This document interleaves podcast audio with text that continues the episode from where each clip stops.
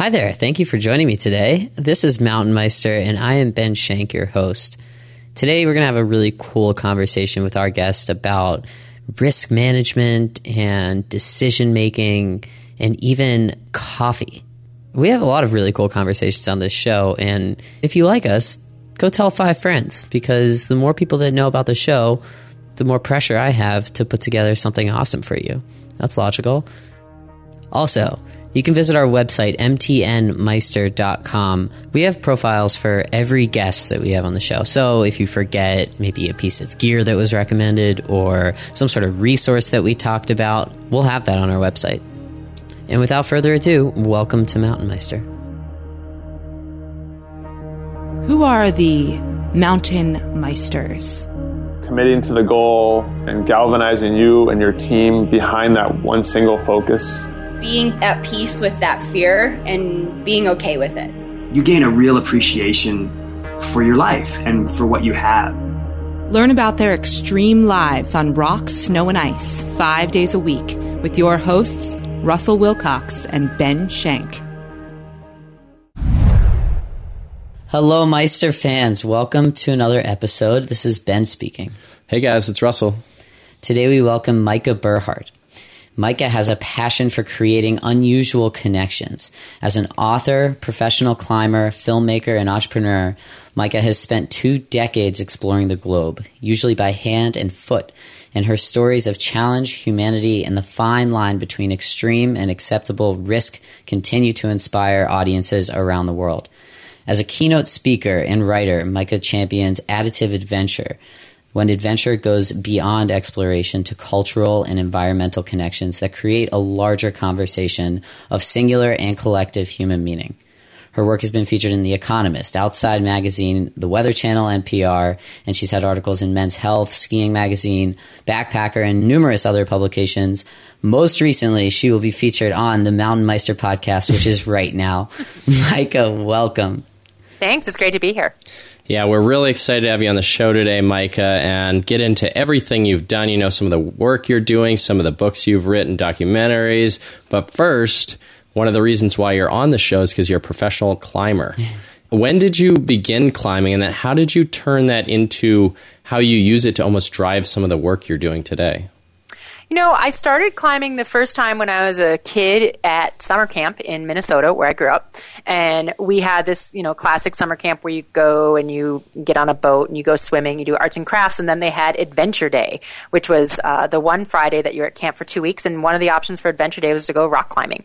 And I thought it sounded cool because rock climbing, let's face it, sounds cool, but also because it was a well known fact that where we went rock climbing at Taylor's Falls, Minnesota was like the bastion of all sweet things and candy in that area.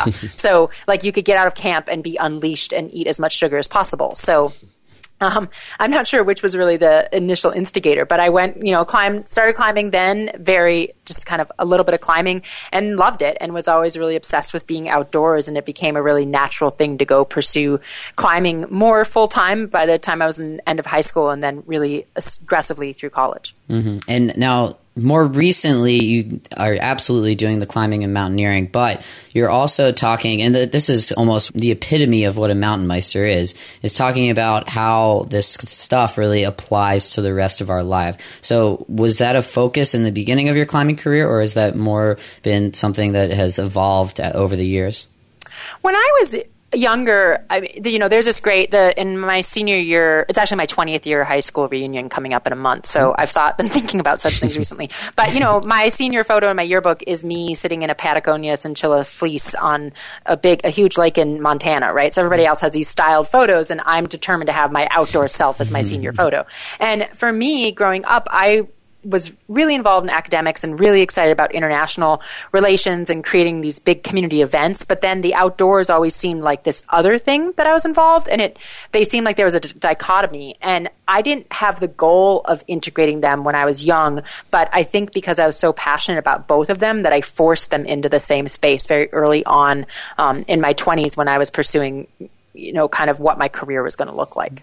You said before how cool rock climbing sounds, and it is a very cool activity. One thing that I really like about rock climbing is how slow it is. Uh, you have so much time to make these decisions, and that's why I like golf, and I think that's why Russell likes golf too, is because it's this game of risk versus reward, right? And it will frustrate the hell out of you, but it also provides the utmost satisfaction. Is that what you get out of rock climbing too? I really get. I love. I like that you mentioned the fact that there's the slowness in it, mm-hmm. and I think that the the combination of having time to be fully engrossed in something when you're actually the person climbing you're you know all you're doing is thinking about climbing and then when you're the person belaying you can think about anything in the world right i mean you kind of like have this endless amount of time to you know depending on how fast your partner's going and i like that split and i think that that's what gives it the biggest value for me is that I have both of those periods when I'm actually climbing and you know just the expression of movement and really the problem solving out of it is something that I value and it it does a unique thing to your mind. I think probably similar to the way golf does, and similar to the way any of the sports that we pursue. They're they're this challenge, and they're a mental challenge as well as a physical challenge, and that's I would say that it, it it's where we put our attention because we're we want to give ourselves that focus. Yeah, and you can't rely on your instincts. I feel like that's another thing. It's like in really fast paced sports, you can rely on almost just react. Like Russell and I both play tennis too, and there's part of tennis where you can almost just rely on being very fast, moving to the ball. You can't really rely on that in a sport like rock climbing, right? Everything's purposeful. I think it's different types of instincts though. Okay. Because it's slow instincts. It's I mean, are you going to go for this or are you not going to go for it? That's an instinct that you have to okay. have that you can't mm-hmm. just sit there while your arm is throbbing and your veins are popping true. out of your head. and obviously you don't want to fall like if you do most of the time as long as you're like not Alex Honnold, then you can you can take that risk. Right. Okay. Well, so let's talk a little bit about risk, Majka, because you talk a lot about that and how risk applies and obviously transcends rock climbing and using risk as a tool to see future benefits, but also knowing when to not take risks. So, how do you evaluate risk during the rock climbing and then make a decision based on what the risk is?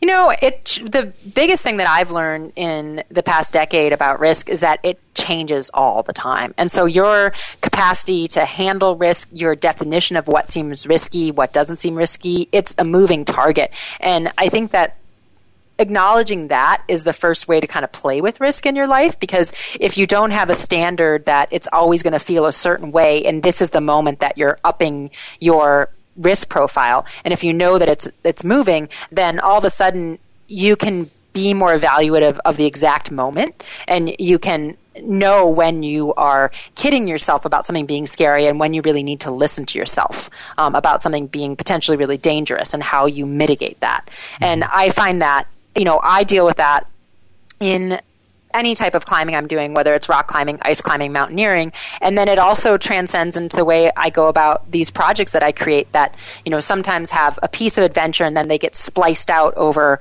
you know, this recent project I just did with, you know, rock climbing to take scientists onto a 2,000 foot granite face. And, you know, what's risk in that context? And how do you, you know, I was in charge of 18 people in the field in Mozambique where one of our biggest risks was a puff, were puff adders, quite frankly, snakes, as opposed to what was going to happen with us while we were climbing. Mm. Um, so, I mean, I feel like seeing risk is something that you have to evaluate, but that you can be playful with it and understand that you're always on a continuum opens up a possibility to interact with risk in a everyday way. Hmm. Interesting. So you talked about that one point when you should take the risk. How do you know when that is? I usually trust my trust my intuition on it, and if it feels like I've done the internal body math calculation, I know what that feels like and I know what feels good. Mm-hmm. Um, and like I said, that can be a totally different thing. You could go in, in the example of a climb, you know, you can go on a climb and you can go do it again two weeks later. And for whatever reason, two weeks later, it doesn't feel like that's a good choice. And, mm-hmm. You know, I more than anything listen to that intuition than I ignore it these days. Um, and I find that it, t- you take an ego hit every now and again, but ultimately I stick around, and that's pretty important to me as a climber. Mm-hmm. Yeah, and I think that something it seems like you've been running into lately, you're going to these peaks that really haven't been climbed too much, that are not established. And then it seems like you're you're figuring out why because usually the rock quality just kind of sucks is the way you put it. and so how do you ever like I don't know how do you, you could ever feel comfortable on this so for example you were in Ethiopia climbing and you were on this sandstone rock and the way you describe it is you know sand comes first and then there's stone how could you ever feel comfortable grabbing the beach and thinking that it's going to hold you and then all of your equipment that's in the rock too. It just seems almost crazy. Well, it's total no, it's totally ludicrous, but it's like to do it and to you know, and then you then all of a sudden what you're calculating is different, right? Because suddenly you're you know, in that case when I was in Ethiopia doing right. first ascents in northern Ethiopia, you know, that was I don't know eight years ago, and suddenly you're thinking about well, if something does happen, this is not like climbing at Cathedral Ledge in North Conway. This is not like climbing on Rainier. Like this is you know the consequences, the medical care that's available. You know, it's you know, we I was laughing. I was talking with so when I was in Malawi, it was like two months ago, I was talking with a man who's by far probably done the most number of expeditions in like the Malawi Mozambique mountains. And I was telling him how since I'm leading this group with all these people, I have all this responsibility and I have a risk management plan. And I said, so, you know, we're, you know, making sure we know who to call if something happens. And he laughs and he looks at me. He's like, well, who do you call? He's like, I don't know who to call. And I thought, okay, here's this person who's been doing this for 20 years and he doesn't have a risk management plan because it doesn't exist here, right? Mm-hmm. You know, and it's like I had to have one which is ironic because of you know having a company and having insurance for what we're doing. But this, like all those calculations, change depending on your environment, and that's ultimately what I think is really exciting about, and that's why that's why it might be stupid and insane to go and try to mm-hmm. climb, you know, really bad crumbling rock, but it changes climbing, right? Like it changes the act and the expression of climbing. It's not just like, oh, this is solid and it's guaranteed. It's, oh, this is a question. And it's not only do I want to climb and can I physically get up this, but is this a good idea in the first place? Is this a good idea because of my safety or because of, you know, how this is going to translate to the community of people living around the climbing area? Like, am I at risk to being a cultural jackass by doing this? You know, the opportunity to go and explore it and then to really talk about what adventure means in that landscape became the thing that really, that drove me. And I mean, I just answered an email the other day of someone who wants to go climb in Ethiopia. And I always tell people the same thing. I say, here's all the information I know. Mm-hmm. Here's all the people I know who've climbed there after me. It is super scary. It is probably not a good idea. And like, you know, keep your wits about you and don't be surprised if you don't feel good about what you're actually touching because it's probably not that solid. well, so okay, so here's let's return back to this this topic of using intuition as a decision making tool because you said there I don't know if you were kidding or not, but you said it's probably not a good idea. Right, so that's kind of backward looking, and that's how we evaluate our decisions. Right, like mm-hmm. looking looking backwards. Okay, how did everything turn out? Now, I read something I, I can't remember where about how humans are incredibly scared of the feeling of regret, like that emotion of regret. However, we actually place way too much emphasis on avoiding that emotion because in actuality, like we really don't experience that emotion of regret that often. We sometimes do, and it's very powerful, but very rare. Like, think of Russell. Can you think of a decision that you regretted, like an important decision? Like, I think that we just don't really feel regret that often. Yeah. So, with that being said, how do we know that using intuition as a decision making tool isn't really that successful at all? We just don't feel regret after we make those decisions, which basically applies to everything, not just using intuition. I'm curious if you have any perspective on this, Majka, or if you even understood what I just tried to articulate. well, I was with you until you until you when you brought intuition back into it, and you okay. said so. Therefore, using intuition is not a good thing. Well, so you're closing it. I'm not saying that it's not a good thing. I'm not saying it is a good thing. I'm saying basically in all decisions that we make, I'm almost wondering how many awful decisions I've made in my life, but I just don't realize them because I don't have this emotion of regret. Yeah, I mean, I think that that's interesting. I mean, I think probably we are motivated by regret. I mean, all that that research makes sense to me on a conceptual level, but I think that you know, intuition isn't just a short term thing. I mean, if you think of intuition the moment, if your intuition is like, you know, whatever, do I kick that ball? Do I stretch that hole? Do I like brace my kid while we're going, getting into a car mm-hmm. accident? Right. You know, but I think that there's also this deeper level of intuition of that extends beyond a momentary choice. And it's about like it's always at play in the back of our heads. And what i like to think and i've been kind of exploring this in my work and watching how i make decisions and then bringing people in to collaborate with me and seeing how they do it is that like really good decisions that you make that end up like launching big things are ones where you've used intuition to guide you every step of the way and intuition's like a bigger picture situation. So it's like if you make if you move one direction do more things that you want open up for you and then does your intuition push you to move that next direction? Mm. and it's like it's a really different way than what most people are talking about with intuition right now but i think that it's the same forces at play um, so let's dive into one of your projects in a little more detail and keep it a little less conceptual. so this is going to be a complete curveball from climbing and anything we've really been talking about. But climbing brought you to Ethiopia, so it does, does have some relevance. So tell us a little bit about what you found out about coffee, because Everyone loves coffee, so it's always fun. to Russell brews me coffee every morning. I'm not even kidding. Like what a good buddy! I That's know, awesome. He does, yeah. well, originally I was supposed. I actually went to Ethiopia for the first time for coffee, and then stayed oh, for did? climbing. Okay. Yeah, so I went to Ethiopia because I got a free latte in Boulder, Colorado, when I was living there, and I eavesdrop on a conversation about trying to find the genetic roots of a rare coffee in Ethiopia, and it sounded like a great story. So I introduced myself to the group at Novo Coffee. They're uh, now have become much bigger, but at that point they were a really small kind of boutique roaster in the Front Range area of Colorado.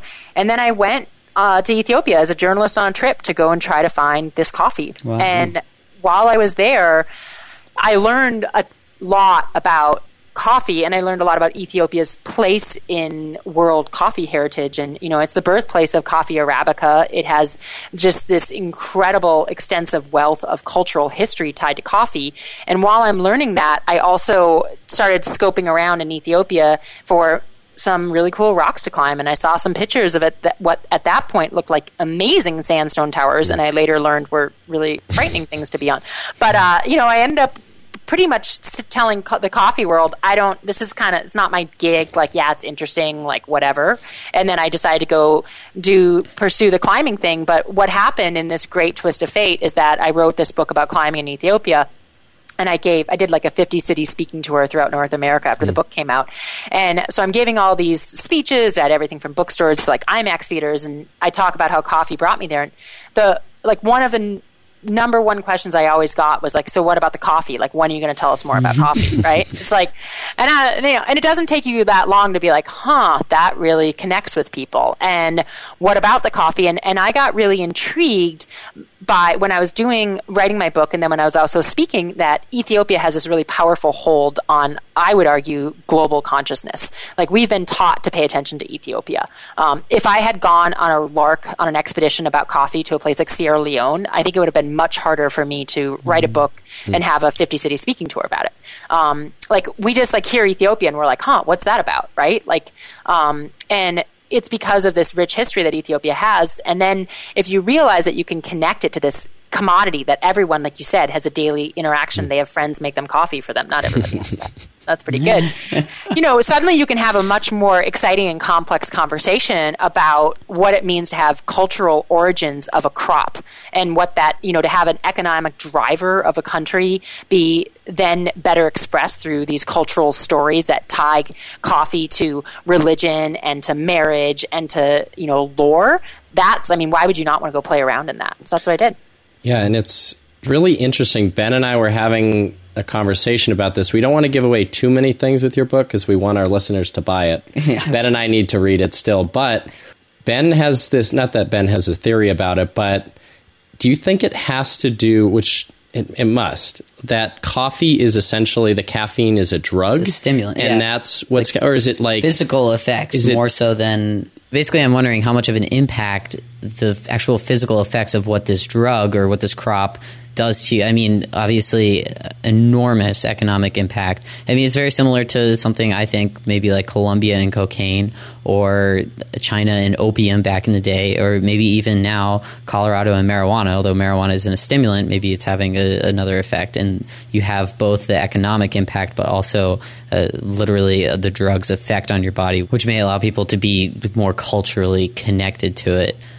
For example, corn and wheat are very prevalent in the United States, but we don't feel a really cultural connection to them. Like, I know it's a little ridiculous. And uh, I mean, I think that there is kind of this physical element. And uh, do you think that's part of the story? Well, I think that what's, to me, what's interesting of the story is that coffee has a ritual significance in Ethiopia. Right. So it's not just being consumed for the kick that you get out of it. But mm-hmm. yet that kick is there. I mean, like you're mm-hmm. saying, it's a stimulant. So, you know, one of the reasons that it probably was so it, it thrived so successfully and it became part of the cultural story was that it you know, whenever you have something that modifies your behavior in some way, then it's going to find its if if it's been there forever. If you go into the mythology of coffee, it dates back to the Queen of Sheba, which is 10th century BC in Wow. Ethiopia, Oh my right? gosh. So like all of a sudden, so so if you know, and then you think about all the different ways that people try to control things, and you're like, well, if this this thing is a stimulant, then we can try to control it. And the church for a while in Ethiopia told Hmm. you that if you drank coffee, you would never make it to heaven. Um, you know, all these different ways. Wow. Oh yes, so different ways of being you know, kind of trying to transect what the impact of coffee was having in this huge country. And, but beyond that, you know, what I love about coffee in Ethiopia is that this is a country where you have so many different languages, over 200 dialects, but universally people consume coffee and they have stories about coffee. Like coffee is not just what they throw down in the morning to wake them up. coffee is something that, you know, they dictate when their children can have it based on, you know, what is important to their tribe and where it, it falls in their ritual progression. They're, you know, babies who literally get fed coffee and there are some places where you can't have coffee till you're 22 at the strongest level. I mean, so that variety and to Wow. really think about a, a cultural origin and then what, what cultural stories mean. And I'm really kind of, I'm fascinated by this idea that the poor coffee farmer story has been told a lot, right? Like that's what has happened in the past 10 years. It's like, oh, people who grow coffee don't make enough money, so let's tell a story about how they're poor and get them more money. And that's a that's a true story and it's great, but I think that at a certain point people get really tired of hearing about someone being poor and it's like it's it's it's the same story no matter what the mm-hmm. coffee farmer isn't going to make the same as the coffee company that's brewing up your coffee at Frontside Grind, right? Mm-hmm. But if you can tell a cultural richness story and that in the end can have an economic impact because people are more responsive to a story that ties, it's like, wow, Ethiopian coffee goes to the Queen of Sheba, bang, I'm more interested in Ethiopian coffee. It's not because I think I should pay you know Ethiopians whose average income is less than X dollars a day more money. It's because I actually honor it that that's why I'm spending the money, and I think that's a really compelling shift. In your book, uh, you don't have to spoil it or anything, but I have this question to ask you about why coffee, the way it tastes in America, like on a big scale. So you have Dunkin' Donuts, you have like Starbucks. the coffee doesn't it doesn't seem to have the same meaning. It's more of the you know the best part of waking up is Folgers in your cup, and it's just like it tastes like garbage. Mm-hmm. Well, I mean, a part of the problem is that you know you have a really different history of coffee in the U.S. You have Okay. what you were talking about, like Folgers. You have, you know, we had instant coffee, and people were taught to think that what tastes really good for coffee is something that's super, super strong and it's super dark. It's almost burnt when they roast it. Mm-hmm. And what that does is it homogenizes any. So let's say that mm. you know, have you guys familiar with like single origin coffee? Have you been? Have you had the opportunity? I mean, this is really where the coffee world is heading, where you can walk into a coffee shop or you can go to a fine restaurant and you can get a menu, sort of like Right. a wine mm-hmm. list, Right. and you know you can taste these flavors, and the way that we taste those flavors is because things are deliberately roasted to bring out those flavor nuances that are inherent to that origin of the coffee or you know sometimes it's single origin sometimes it's a blend but you know when before that when the whole idea was to make coffee consistent if you want your coffee to taste the same all the Right. time Well, that makes well, sense, the, yeah. you know the tried and true way to do is to burn the crap out of Huh. it right That's You know? interesting. So it's like because then all of a sudden, if you have a flavor nuance coming from this Colombian coffee that you're then pairing with an Ethiopian coffee and throwing some Kenyan coffee in there, it's going to be it would be confusing to the palate. But if you just you know kind of like blowtorch it, Just then burn you're it all different- out. Yeah. Yeah, it's what we've taught our taste buds to like, and so it's a really interesting experience for people to actually taste coffees that have a different nuance and see if they can play with it on their palate and if they enjoy it. And people start thinking of coffee like wine, it's an easier thing to do because we've been taught to do that with wine already, right? Like it's kind of ahead of the ball game. But um, I mean, I think that that's one of the reasons I think it's a bit of a struggle here because we were that you know some of the leaders of fast coffee and what Right, it meant to have yeah. Folgers. Very interesting. I like what you said about how our taste buds have been trained to enjoy that.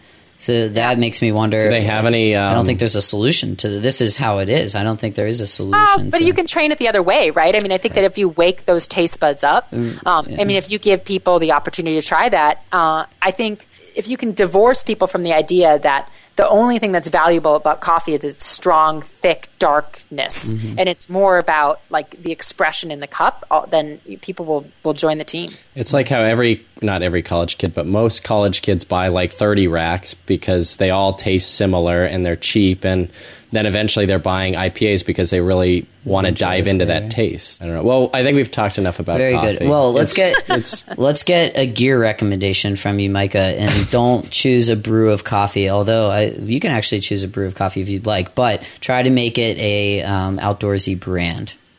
Well, I, no matter what trip I'm on, I always make sure I have a scarf and a skirt with me.